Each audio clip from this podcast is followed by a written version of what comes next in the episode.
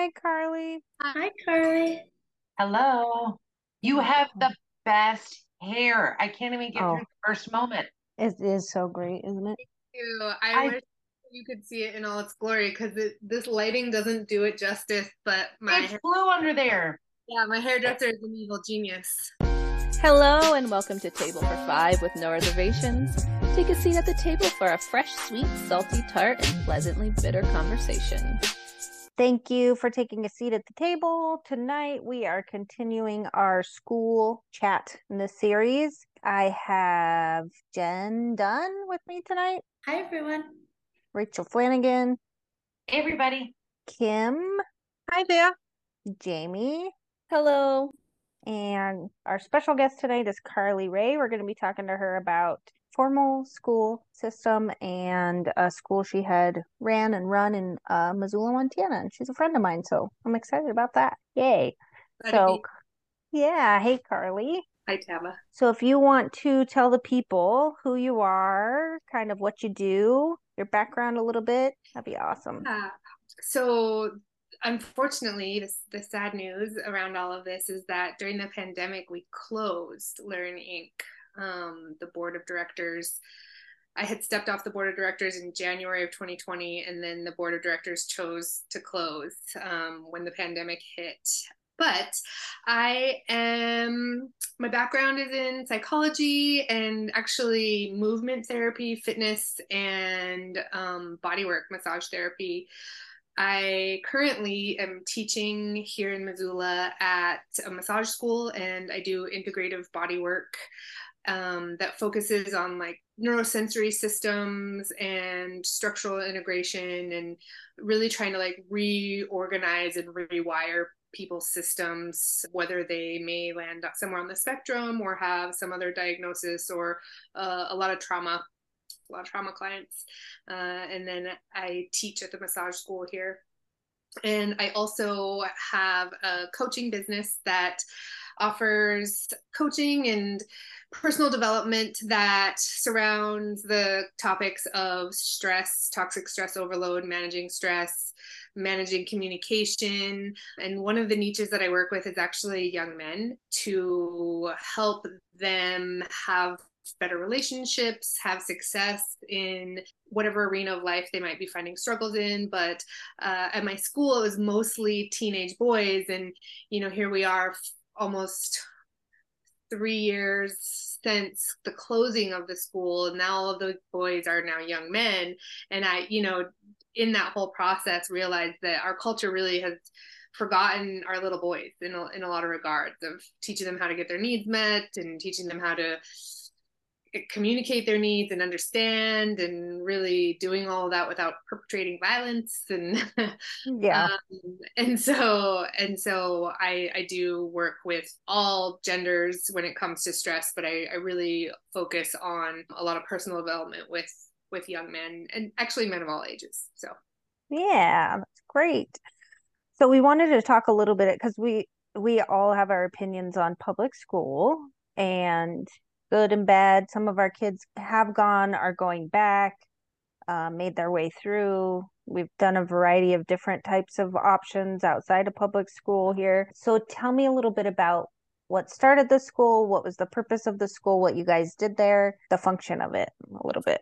so we always said that the school started us we were working with a handful of kids over a summer program and they all presented with different manifestations um, somebody who was considered asperger savant before they put asperger into the spectrum Yeah. um, the dsm and i we had a like very low verbal uh, autistic boy a couple kids that had like early relational trauma I, worked in this modality called handle which stands for holistic approach to learning wait h-a-n holistic approach to neurodevelopment and learning efficiency and it was developed It's a mouthful. it is. Yeah. It was developed by a woman named Judith Bluestone, who was on the spectrum herself. And it's a set of functional exercises and therapeutic touch techniques that aim to soothe and or stimulate the neurosensory systems the various neurosensory systems. And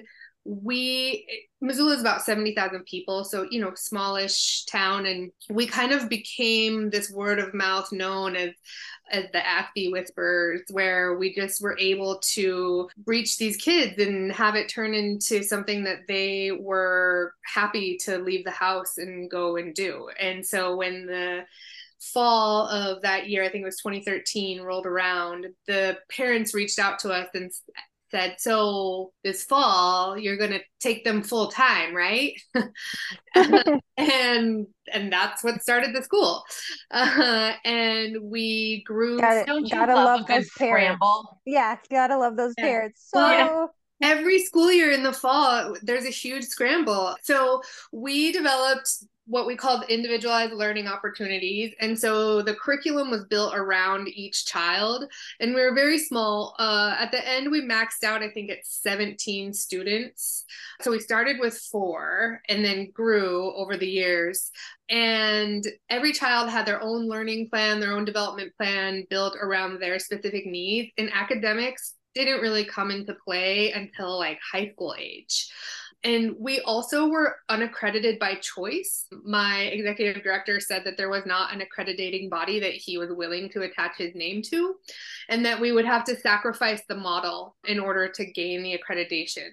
So it was very, very alternative. It was play based, movement based based off of a lot of Socratic learning kind of practices and nonviolent communication. Uh, which is a beautiful curriculum created by this man named Marshall Rosenberg that really identifies needs, feelings, requests, and kind of moves through this cycle of how we might uh, communicate ourselves in our struggles. And then we looked through this lens at the child of neurosensory development and what was going on in their nervous system that was resulting in the behavior that we as the adults might consider undesirable.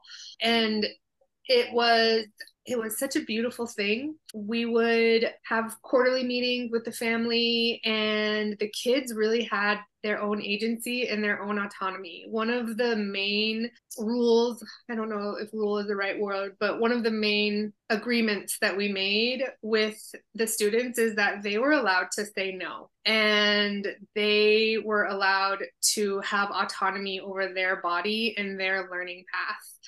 And it didn't always look like one would think it is supposed to look but the main thing that we were concerned about was helping these children regulate to their bodies and regulate to their environments. And and then academics you know when they want to learn they will. Like no one's going to sit idle. And when it matters to them they will engage. And the best example is when a few of them were in driver's ed. Hmm. boy they were learning that driver's ed manual. Yeah. yeah they wanted to drive. Um, and so we had just amazing resources. We had a great library. We had a great movement space. Uh, we had a great music studio. We had an amazing computer lab. They got to build their own gaming computers uh, and just like so much support from the community to give these kids this amazing experience. And i think for myself and and for the people that worked for us and the partner that I built the school with we just wanted to be a safe adult for these children. We Mm. had they all came with pretty significant horror stories of being in the traditional model. You know, the Asperger savant brilliant child his second grade teacher could not fathom another way to test his math skills besides worksheets. And pencil on paper rattled his bones. And so it would be a knockdown drag out in the classroom, going out the door to school. And like he he doesn't need a worksheet. He is a calculator in his brain. He's like he's not gonna write out every step of like that the waste of his life to do that. And it really hurts him to use graphite on paper. And I had another student who was duct taped to his desk by his second grade teacher. Oh. He would not sit still. And so he just flat out refused to go to school for years. And we slowly, slowly got him to go actually. Um, Zach and Shane went and sat in on his one of his therapy sessions oh. to just say, Hey man, just walk through the door. Like, yeah. like if you're there, whatever you want or need to do is totally okay. We just want you to come. And he is actually one of the kids that we got to graduate from the program and um, went into the Marines. That's amazing. Yeah. Yes. So, you know, everybody had their own unique story, whether it was a diagnosis or behavior problems or early relational stuff. None of them were successful within the traditional model.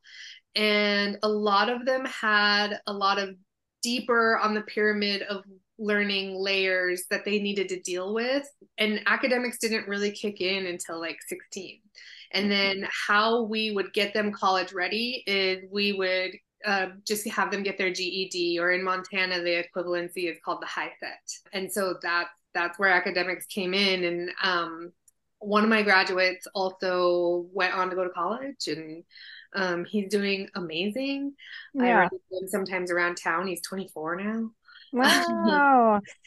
so one of the things that we talk about often is kind of like the fight. Sometimes, uh, not sometimes. I would say a lot of times if you don't know what you're doing when you're dealing with the public school or this formulaic system of education which a lot of us parents don't know or it can be emotionally triggering to us like me specifically like i can read whatever they want to send over to me but for some reason the school process is just so draining and emotional for me to deal with because you walk in and in like a, a fighting stance almost is it and you can reshape it and change it to be collaborative but you have to climb a mountain in order to do that you know? So tell us a little bit about like pulling what what can public in your opinion what could public education do now in their formula that they have to support kids like uh, our kids? You know what could be different? Well i think that the college process for training teachers needs to be completely different. The way that technology has changed our culture, our school system is not actually keeping up with the way that information is gleaned and learned in a lot of regards. And most entry level teachers have no idea about special you know like zach had his master's degree in autism and and that even was like a heavy aba curriculum, which now there's actually studies coming out that are saying that ABA is not the answer. And it, it works really well with little, like the little kids, once the child has any kind of their own personality or or any sense of their own agency, ABA is is not the answer. And I, I think it's it's a systemic issue, you know, like it's I don't know if anyone's seen Waiting for Superman. Uh, it was the documentary that Michael Moore made.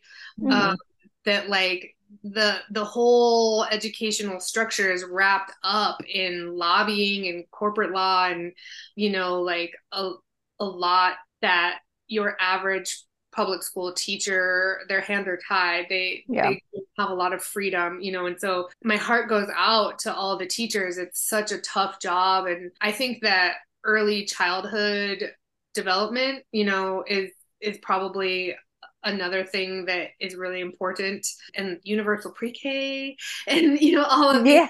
all, these, all these magic wands we'd like to yeah, all these things like that like to, need to change yeah. within our system so that kids can be school ready. But when it comes to the autistic population we have to change everything you know like like yeah. we all, we kept saying like the whole system needs to be like leveled and rebuilt in a way that actually serves the need of a biological being you know that that has appropriate lighting and appropriate resources and appropriate places to sit like to sit in a plastic chair under fluorescent lights for 40 hours a week isn't good for a neurotypical person um, let alone someone with sensitivities. And so th- there's so much to do and i think really one of the best things that public educators can do is can learn how to look at a child through a lens of their neurosensory system mm, learn yeah. how to see behavior at like this deeper level of like they're not skilled to use their words they're not yeah. skilled to even understand what's going on with them and so it's the adult's job to understand what's going on with them and to not label or pathologize the behavior yeah you know to like see that the behavior is this this little being is crying for help and they don't know you know and so they can't be forced and they can't you know like they can't be moved and they they have to have space and they they mm. have to have someone who understands what's going on with their system. And so like empowering yourself as an educator through continuing ed is really important. And another thing is to learn a language of nonviolence to learn how to strip away judgment and evaluation from the way that you treat a child yeah. um, and to really learn how to communicate yourself in objective reality and to ask the right questions and, and to help you know like even even in taking our kids into public there was always an opportunity for me to teach another adult that's not how you treat a child who's misbehaving. Yeah. You know yeah, oh, you yeah. were halfway through that sentence, Carley, and I'm like, "Yeah, you did." yeah. and, and, you eh. know, and then we would get back to school, and I would say, okay, let's talk about how not all adults are skilled. And so when we go into public, can we maybe think about how other adults are not going to see our behavior and deal with us in the same way so like how can how can we like plan and i'm talking to my high schoolers you know like how can we plan to not be verbally assaulted by a stranger adult? Yeah.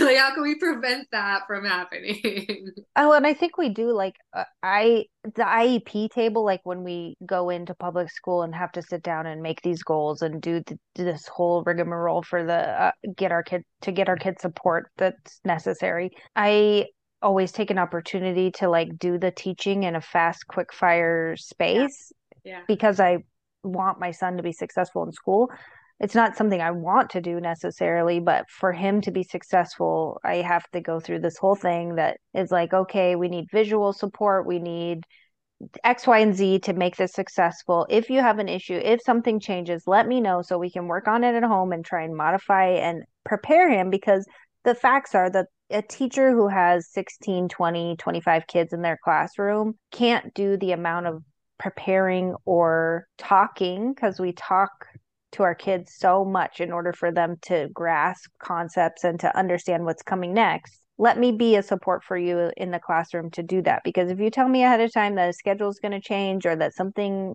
is going to be wonky like even something as simple as like a dress up day at school can cause complete havoc on the system uh, yeah. you know? So if you let me know about that ahead of time i can say okay do you want to dress up for school? Which for nixon is absolutely never. Um no thank you. He doesn't participate in that business but he loves seeing the other kids dressed up you know? So i can say all the other kids are going to be in their pajamas today. You don't want to wear yours. That's totally fine. And it doesn't faze him to not be in the pajamas like the other kids. But the real thing is like this piece that's missing is this collaborative space where you empower parents instead of it feeling like you're fighting for yeah. everything. Like give me an opportunity to support you also in the classroom because we can work together because i know you don't have everything that you need in order to make this successful. So if you want me to do that let me know because i'll do it you know? Well, and like not parents the partner a partner in what you're doing because it's our kids like yeah. don't understand that. And so much is hidden around like oh we can't say this because of these rules or what and it's like this should not be this way at all. That yeah. was one of the things that we implemented at learn inc was the there was the learning team and the parents were part of the learning team and you know one of my students had an occupational therapist, a speech pathologist, his parents, his like person who was kind of the nanny a little bit and then us the educators. And so he had seven people on his team that would get together and talk about his needs and talk about his trajectory and his success. And we reached this point where his mom was like he's thriving six adults dispatched to this young man's wellness and, and his learning. And so, of course, he's thriving, you know, because people are looking at it. And so, that's I, I think like having some sort of a ability for there to be I don't know, a Slack channel or some sort of technology where parents can communicate with teacher. Yeah. I also think that one person and 20 children is not safe. you know, I agree with that one. You know, and and I know there's a lot of paras yeah. out there and that kind of stuff, but the, the you know we used to have the analogy that it would it would turn into Lord of the Flies um, sometimes up in there where where the children would just get into that mob mentality and kind of take over the the place and I can see how that level of stress and frustration leads to yelling, leads to shaming, leads to tactics that just shut a person down. But in the nonviolent communication curriculum, he talks about how you never want to push anybody, especially a child, into a corner where their only options are to submit or rebel. Mm, yeah. Um, and and so like yeah i would love to see the handle institute get into the public school system and start training teachers um, well it's it's mind-blowing especially like you know the district here in billings is short on resources especially for like self-contained classrooms a lot of kids are being pushed into the regular mainstream classroom with limited support and if you can provide even just a glimpse of the information and knowledge to regular gen ed teachers they can be a support not only in their own classroom but in other classrooms you know like teach them information. That's all it takes. I mean really like don't like for my son if if you are trying to push him into and you know our kids need guidance and they need motivation and they need to be pushed sometimes because also our kids will not do anything that they don't really want to do uh, frankly you know? But if you're trying to really push when the, there's an elevated situation, it's gonna cause some kind of reaction. A shut down, B get out of however to get them out of their personal space and with our kids their personal space flows way further than any other like me you know like i can deal with personal space being close but for our kids when they're elevated you need to get out of there. You know what i mean? Like even simple things like that on how to like let them come down before you start the pushing again. You know you can't yeah. force them into this, this space. So it's pretty fascinating. And it's really fascinating that when you pair all of this back and think about their system and their energy and their body it's successful. Let them be in control of their space which I think we have this idea that kids should never be in control of anything. and probably from the swing of our generation where we like free flying human beings out in the world, free to do whatever we want. and then people have pulled that back and been like, whoa, that maybe that wasn't the greatest idea. Let's not do that. But there's um, the other expectation on the other end when they're adults, as soon as they're 18, they're yeah. expected to just be able to handle everything on their own when they've never been allowed to. And especially for our kids, it's like you know, most of us are gonna have to have guardianship and help our kids through that adult part of their lives. But like there's no there's no training in public school about how to make that tradition or how to like figure stuff out on their own. Like and like you were talking about early, Carley, like our schools were designed around the idea of like basically keeping the children contained in, you know, in for that specific part of the day you know, mm-hmm. so parents could work and different things like that. And so it wasn't really a system devi- designed to like do the best for the kid or into like individually help each of our children. Yeah, I've often said that the public education model in America creates compliant consumers. Mm. And it hasn't changed very much. Like it has changed a little bit, but like when you think of like back in the 50s, the 60s, like the expectations is still almost the same, but the children are so different, you know, and, and the way people parent are different and everything you know we have so much more information about what works and what doesn't work and how individual children are like that's how the te- the teachers are taught at school now but they're still going by this model where one rule is supposed to fit it's not every you know um, one size fits all like at all it's many many different sizes in one classroom but it's like they're still kind of going and and I think this goes for not just like our kids, even typical kids. Like yeah. there are some kids that just don't learn as well. Um, I know now they have all this stuff saying there's not different types of learning, but you know, some people do well with listening, some people do well with what like it's it everybody's so different and it's like they're still trying to teach on this one model. So like that just doesn't make sense. But I know financially and all that stuff, like it's you know, it's what works for that side of it. And some people just aren't academic learners. Like some people just aren't as inclined to learn that way or or you know so it's and not like, every kid's going to go to college i mean that's what it boils down to not every kid's path is college and we live in a generation now where there's kids on youtube making millions of dollars doing their jam not having to get a college education. You know what I mean? The technology has changed the function of money in itself. And I think they're the paring back on that now, Tabitha. Like for a lot of stuff, is like now they're pushing now they're starting to push kids to go to trade school. Yeah. It's like yeah. because there's oh, nobody oh, to work in the there's no nobody to work in the nobody's fixing the elevators, Temple. Yeah. And, and you're yeah. gonna make a lot of money as an electrician or a plumber or something like that because there's so few people doing that. They're in such high demand. So it's like now yeah. they're it's like now they're rethinking their like, yeah. Our education system is really set up to go to college. Like that's yeah. what I mean. My sister's a college counselor. That's what she does. She gets she tries to get the kids to go to college. And which I think is great for some people. And obviously, yeah, higher education in certain ways. But like a lot of people don't, and a lot you can just learn online on you have the internet for free for a lot of things.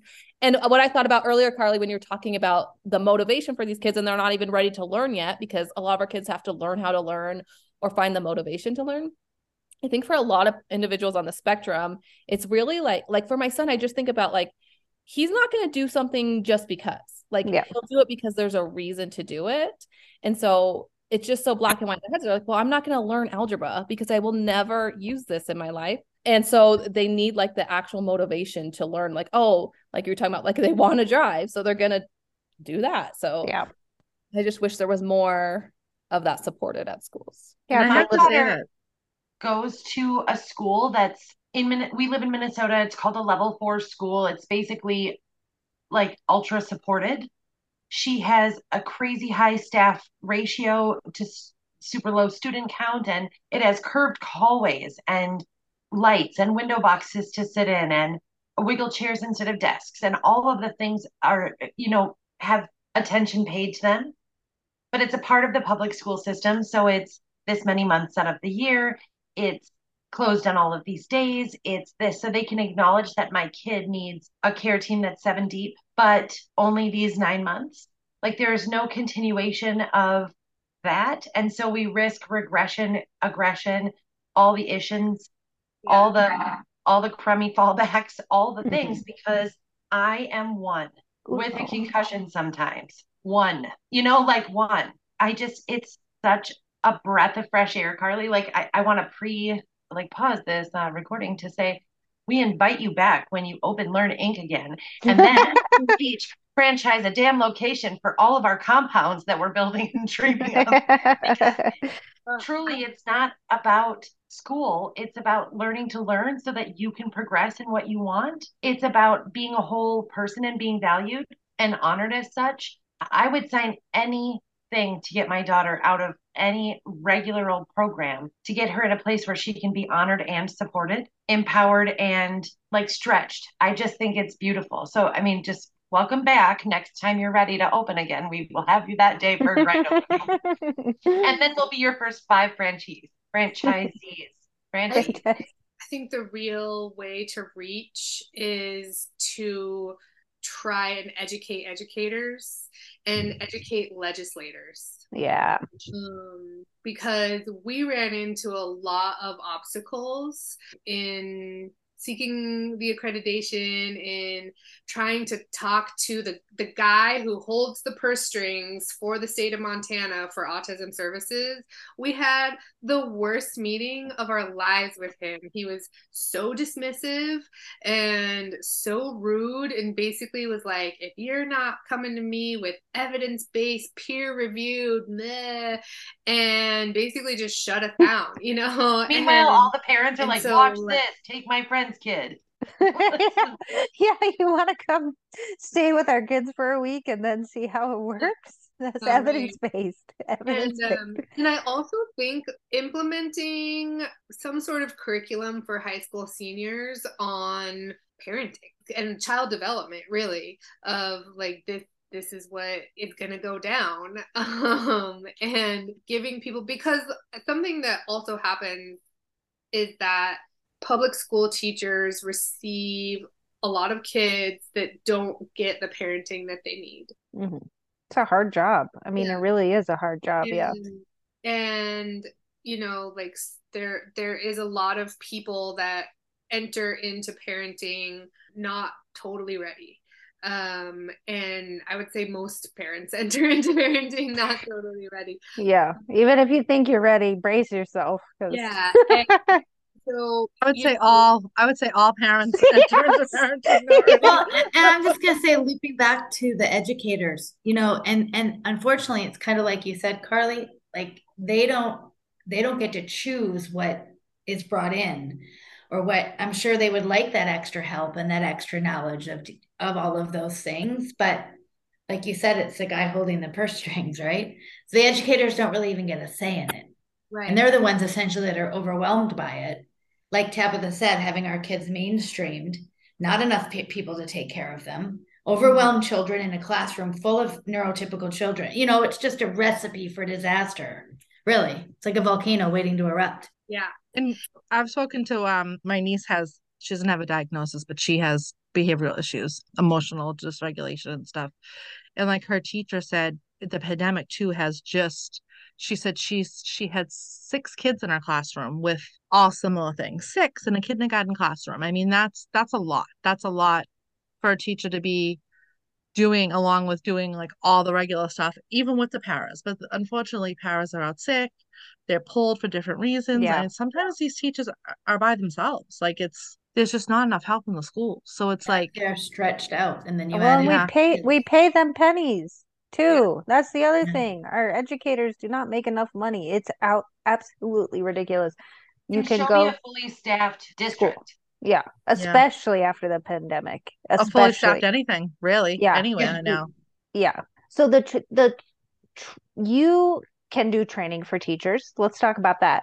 what can you do for the education system? So so we've done a couple we did like a trauma informed classroom education seminar with conscious pursuits uh, and then we did a an NVC education with conscious pursuits um, and we're actually able to offer OPI credits. So I, I just need to like look into that again because Zach kind of headed up the the bulk of that uh, arm of it all, but you know, I have some neurosensory curriculum that just talks about the various neurosensory systems and how they work and what disruptions within those systems look like. Um, which I think would be a great seminar to to put forth. Uh, it gives teachers just a different set of goggles to look through and see a child um, in this different lens. And I also have been on this kick of uh, stress management and and managing yeah. stress overload and managing burnout and the actual evidence-based uh, techniques and ways that are coming out around how we discharge the physiology physiology of stress from our bodies so that it doesn't build up and turn into meltdown or shutdown or burnout for us yeah which we all deal with uh, at this table I will tell you, we're all at a level of burnout most of the time. Uh, most of the time. Us and our children. Us and our children. What I found is like a lot of the special education teachers at least have an idea of this, and like the school psychologist or the speech pastoral because they're around this realm. But sometimes when I run into something with a just everyday regular teacher, they clearly have no idea about this stuff. And some of it, like you can almost see in their minds, like, oh, like we had a run in with my son's teacher. And she's oh, like, well, yeah. I know he's capable of this. Like, cause she's like, he, he wasn't like sitting, I can't remember what was, but he wasn't staying still. Hate that line. Yeah. Yeah. Like, she's like, I know he's capable of it because he's done it before. And I'm like, honestly, that day before, he was probably in his head watching a episode of Peppa Pig. Like, you don't know. I just said, well, you know, he's a roller coaster. There's up and down it. Like he could be anxious about something that's happening in a week, and I don't know it because he can't communicate that, and so he's moving more, or he's excited about something and he's moving more. And um, and she's like, yeah. Uh, she's like, oh yeah. And then she just made some comment. She's like, well, but I know he can do this, so I'm going to uphold him to it. And I was like, that's okay. I was like, but he is autistic. So he might not do the same thing he did today that he did yesterday. And she just had no clue. And then we eventually got to agreement that if he's he's moving around a lot. Maybe let him go run in the hall or let him have a 15 minute break. And she was just like, oh, like you could kind of see in her mind. But n- to her, like, credit, no one ever taught her that. And she, I don't think she had children of her own at that time. Like, I don't think she really ever even realized that whatsoever and i'm like just throw that out there that that might be something but they have no idea because they don't teach it at all you don't have to learn it unless you are a special education teacher anything but again yeah. if they're going to integrate our children into mm-hmm. mainstream classrooms then it yeah. is somebody's responsibility to make sure that any teacher that has our children in their care and again no fault to the teachers because if they're not given the resources they can only do what they can do with 35 kids in a classroom again what tabitha said they're not paid nearly enough but they they should have that that debriefing or foundation yeah, I mean, I mean foundation, let's, yeah. Let's be honest. A chapter in a book or a yeah. online yeah. little thing that you do is not going to prepare you or to work with our children. It's it's it's not. It's not going to. You know what I mean? You can read about it, but maybe but it wouldn't be the shock level of why he's not sitting down. You know what I mean? Like something kind of so basic like that. Well, I feel that super yeah. deep about administrators. Like I'm like, okay, we need your. I've been fighting for this school that Seely's now in, entering as like she's a rising third grader. She got into it halfway through her second grade year, but I've been fighting for this placement since pre K. Like knowing I have a Hellcat here and she's leaving your building, like actively. But I have to sit at meetings where the people have never met a Seely Flanagan or ever heard of the words that we're discussing. They've never cared about an IEP and I'm fighting for every single word in those sentences because each of those relates to what she's going to get. Yeah. And these people have never heard any of these words. Like, how do we need your signature? Mm-hmm. How are you the gateway to better if you have no idea? How dare you hold the purse string if you don't have any clue? Well, well, even just giving information such as you know, generally there's an issue with sleep with kids who are autistic. Some people might not even know that generalized knowledge that our kids generally may have is a bitch. maybe be showing up at two hours two hours of sleep. Uh, the kid might have slept two hours and then they're going to do a whole day of school. They might not be able to participate in any activities, period, that whole day because they've slept for two hours. Lots of them have problems with food. They don't eat regular diets. If you're trying to force them as part of their IEP to eat the school lunch, that stuff's not going to happen. Good luck with that. You know, like if they get dysregulated, they might lose their speech. Also, please don't force my kids to make eye contact if they need to raise their hand in the classroom because that's also going to make them comfortable uncomfortable and they're not going to want to raise their hand and participate in your classroom. I mean, there's all these little simple bits of information that could make all the difference mm-hmm. for our kids walking into a classroom the very first day that really? I mean i think you would get from the parents the individual kids parents but also there's pockets of generalized information about autistic people that is kind of across the board. You know what i mean? Like i know every single one of our kids at this table has sleep challenges you know i mean we're yes. all not sleeping. And please don't mess with me on a day when my kids only had two hours of sleep. I'm not. and i think also be sensitive the like, parent hasn't slept. The parent yeah. also. I, I think that also gets very confusing too because somebody i know you say that tabitha but it's so individualized and different. So like someone might have a kid that has falls into none of that. So then the next autistic kid comes and they're like they're expecting them to be mm-hmm. the same you know what I mean? Yeah, I'm just saying. Yeah, I'm just saying. If yeah, you know these well, things, then you can ask the parent, right? You no, can say, absolutely. Yeah, yeah, I'm just saying. I think that causes a lot of confusion with people in general, where no, absolutely, they have this no. one idea of like what an autistic kid is, whether because that's what they were experienced with, or they had in their classroom, or whatever it is, and then they expect, you know, you get the next kid and it doesn't matter where they fall on the spectrum whether they could be you know high function they could be on the severe side you, you have such an array of differences i think people mm-hmm. get an idea of what they think it should be or like like the art teacher what they think the kid should be capable of or is capable of i mean it's uh. so I, I think i feel like that's so hard because like some kids are, can, can be capable of something one day but the next yeah. day or maybe they're capable in the morning but like by one o'clock in the afternoon they might not be capable. So it's like there's just there's so much to it i think. There's so much you know i plus to hell with social studies when you could be at Carley's school talking about feelings. Like there's so many things that are just not applicable. Like yeah. i don't care if my kid knows the progressive math ladder of like american education if she's starting the house on fire like we need to be talking about the right things here, you know, with this kid in this crucial time all the time. I just feel like the compass is I just think a lot of the issue too is is um they expect everyone to be universal. Even yeah. though they say they don't, they do. Like I had an issue with my daughter who has ADHD, so she did not test out as having a disability, even though she has the ADHD. So she could not get an IEP. That's just the way it worked. And her teacher went out on maternity leave like very early, a couple weeks into the school year, and they had a sub for like eight to 10 weeks. And the sub literally said to me, she goes, Yeah, she goes, she just has such a hard time. Like, I have to redirect her constantly to the math work. That's not weird. She has ADHD. why are you even saying this to me? I was like, oh, you do know that she has ADHD. She's like, yeah, I know. And she's like, and she's always writing like, I love gymnastics on her paper instead of like listening to the lesson. And I'm like, well, she loves ADHD. Like, I don't, I maybe you should Google it. Like, I mean, I know she was a substitute, but like, I mean, ADHD. I mean, it's like forty percent of the kids have that. So it's like, when, you know, they always say these like things to me, and I'm like, I'm like, you're literally describing. and I'm not educated in this at all. Like, you know, like we all had to is... learn all this from having kids that have. Yeah, this. yeah. It's just like it's just like so bizarre sometimes because she's wanting her to fit in with the rest of the class, and she's not going to. Like, and it's not.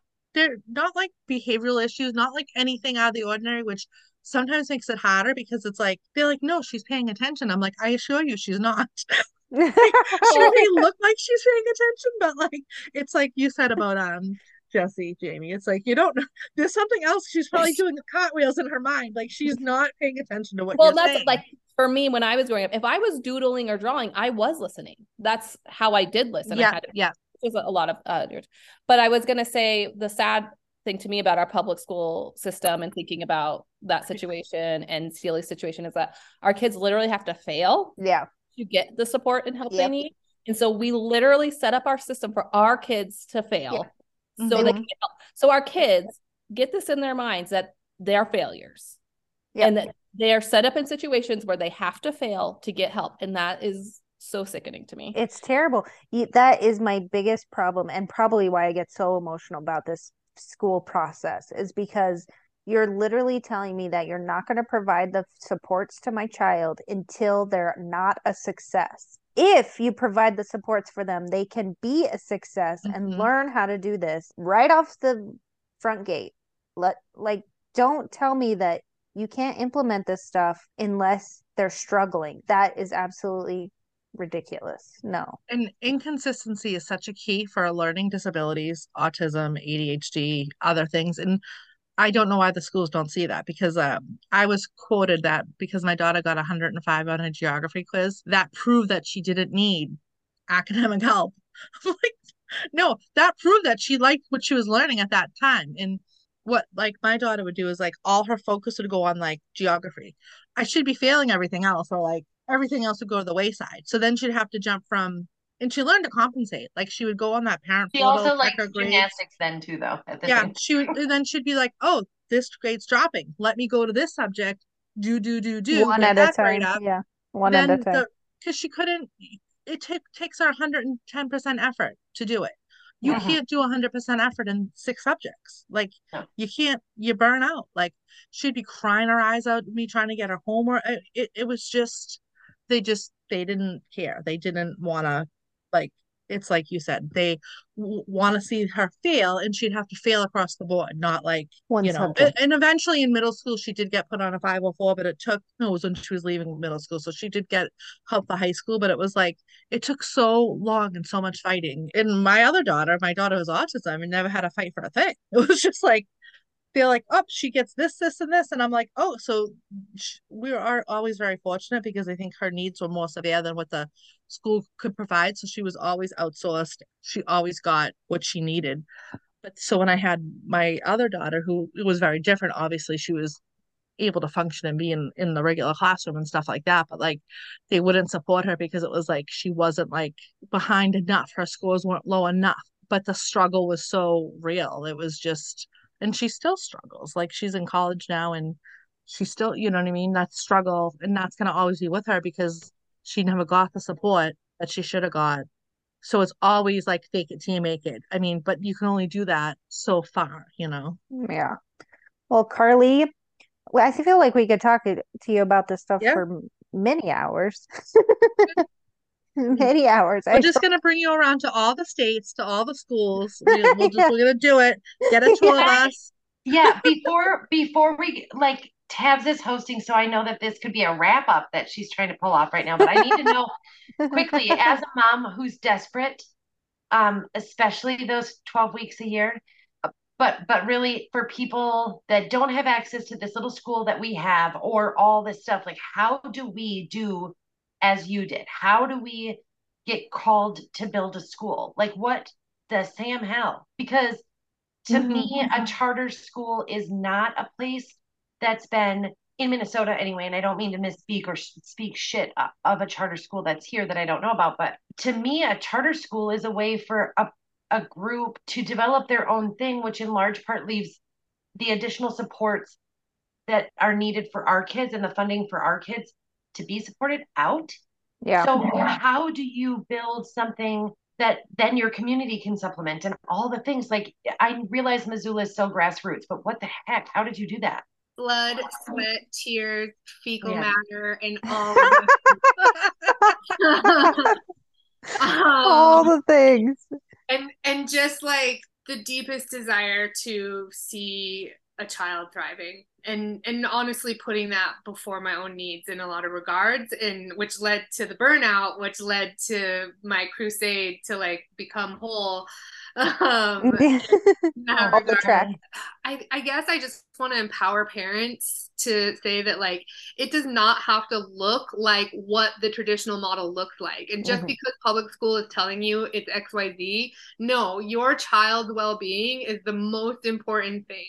And if they cannot give you that then then you have to go rogue and you have to figure it out. And you know like there's montana's laws are very loose which is why we were able to create such a alternative program and unaccredited and that kind of stuff. But it's really just like the relationship between the parent and the educator that allowed us to do this very individualized work. And you know, between Zach and I, we were a really great team and just like well spoken and just like so strong in our convictions.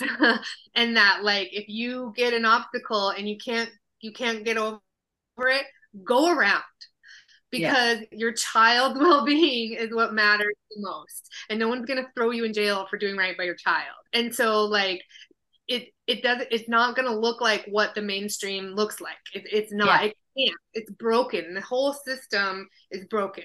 And i feel for educators because they are within this system that they have very little control to change. And and like please keep showing up for those kids you know like please we need you. But also like get a collective get a group of moms and like you have to find that person who is willing to have their boots on the ground with these kids who are who has the compassion and has the skill level and has the ability to look through this lens. And then they then that person needs someone to tap them out taskmaster they, yeah taskmaster when they are getting overwhelmed by yeah. by the the needs of, of these children. And academics that is not the it does not need to be the focus. And we need to regulate their nervous systems regulate their bodies give them social skills give them a language for nonviolence give them an ability to communicate give them ability to understand how they work in the world. And and that is that's not yes please. that's, yes. that's not leaving no child behind right? Like that that is taking care of the needs of this child regardless of what is being said to us in media or from our legislative bodies or from the the corporate structure that has become public school mm-hmm. um, and so you know i just empower parents it's whatever you need to do like it, it, doesn't have to be they don't have to go to school you know like but yeah. but also if you need to work and you need to put them somewhere you know like there's got to be something the, the whole system the whole system yeah. Well I, I will say that you can usually go to your state website and it has the licensure requirements for schools. So like Carley was saying there's a looser licensure requirement in montana. So there's ways to get around to any parents out there who want to do this please please do it because yeah. i live here. That'd be great. Um, well, like, but we can package the model and just like send a packet to there, look Carley can package a and model I feel, I feel like a lot of minnesota.com let's do that package tomorrow please. I feel like um a lot of the schools are not not not the teachers necessarily but the higher ups are more concerned with like test scores and how things look on the outside than like what is happening to the individual children in the individual yeah, classrooms. Because that's all like, tied up with money.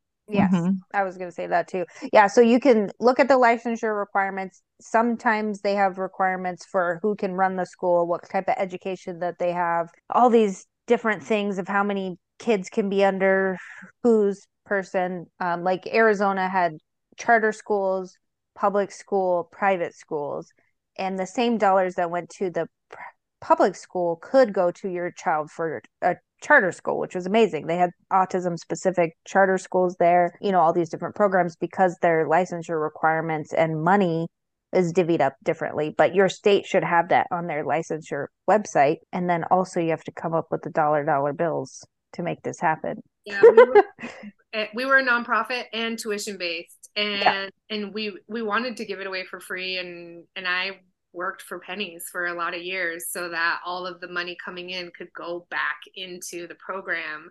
And uh, yeah the i believe that the ppp funding that came through the pandemic emergency funds um, would have floated us into brave new world where parents within sending their kids back to school in the pandemic were like we're figuring it out. We're not sending our kids there you know and we would have been at capacity and and been thriving uh, in a lot of ways. And I I would love to see the entire structure of how we educate children in this country undergo incredible changes.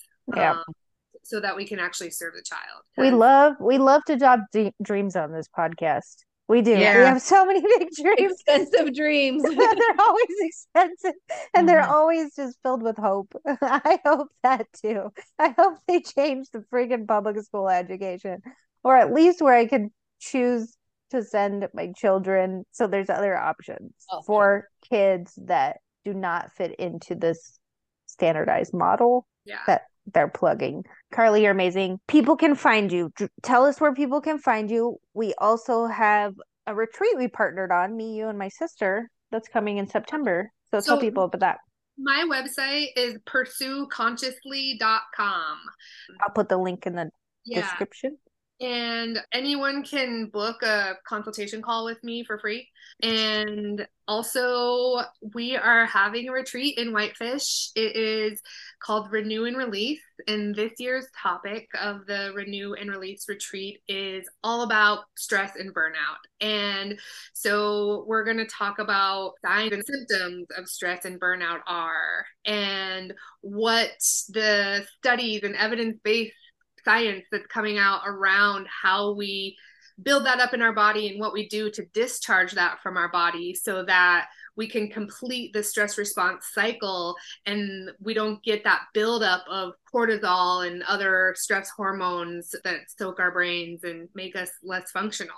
Uh, it's at the Spirit Works Herb Farm in Whitefish, Montana, which is a wonderful property that has a sauna and a cold plunge and a movement studio and um, really lovely place. And it's going to be like meet and gather share our stories. We'll have movement and contemplative practices in the morning. I'll do a 90 minute kind of didactic educational session and then we'll have lunch and some free time. I'll do an afternoon educational session, and then we'll have an evening movement and um, contemplative practice session. Uh, we'll do two full days of that. So, arriving Friday, leaving Monday, or if people need to come in Saturday and leave Sunday, that's also available to them. But um, we do have the place from Friday night to checking out Monday morning. There's actually looking now only seven spots left. To, Yay to fill retreat and it is all food included. We're to have it catered by a local vegetarian person uh chef in the flathead. And uh, so just looking forward to connecting and teaching people and just like empowering people to take their lives back from the systemic overculture that dumpster we fire. We like to call it the dumpster fire.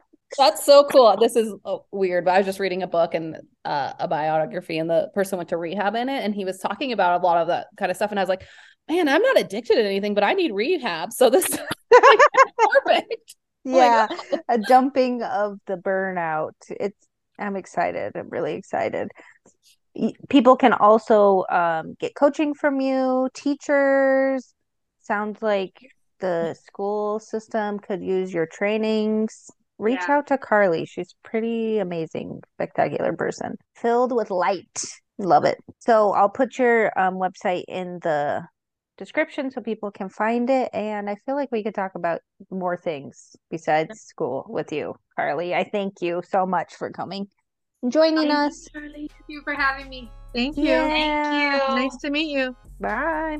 Bye. Thank you for joining us at the table for this episode of the Table for Five No Reservations podcast. Big thank you to all of our supporters. If you would like to become a supporter, please check out the description of this episode, where you will also find episode information, how to sign up for our newsletter, and find links to us individually. Join us next Monday for more, and while you wait, check out our content on Facebook and Instagram. If you are enjoying the podcast, please subscribe and rate and review us wherever you listen. To contact us, you can email us at table for five podcast at gmail.com. We'll see you next week. Can't wait to sit with you again.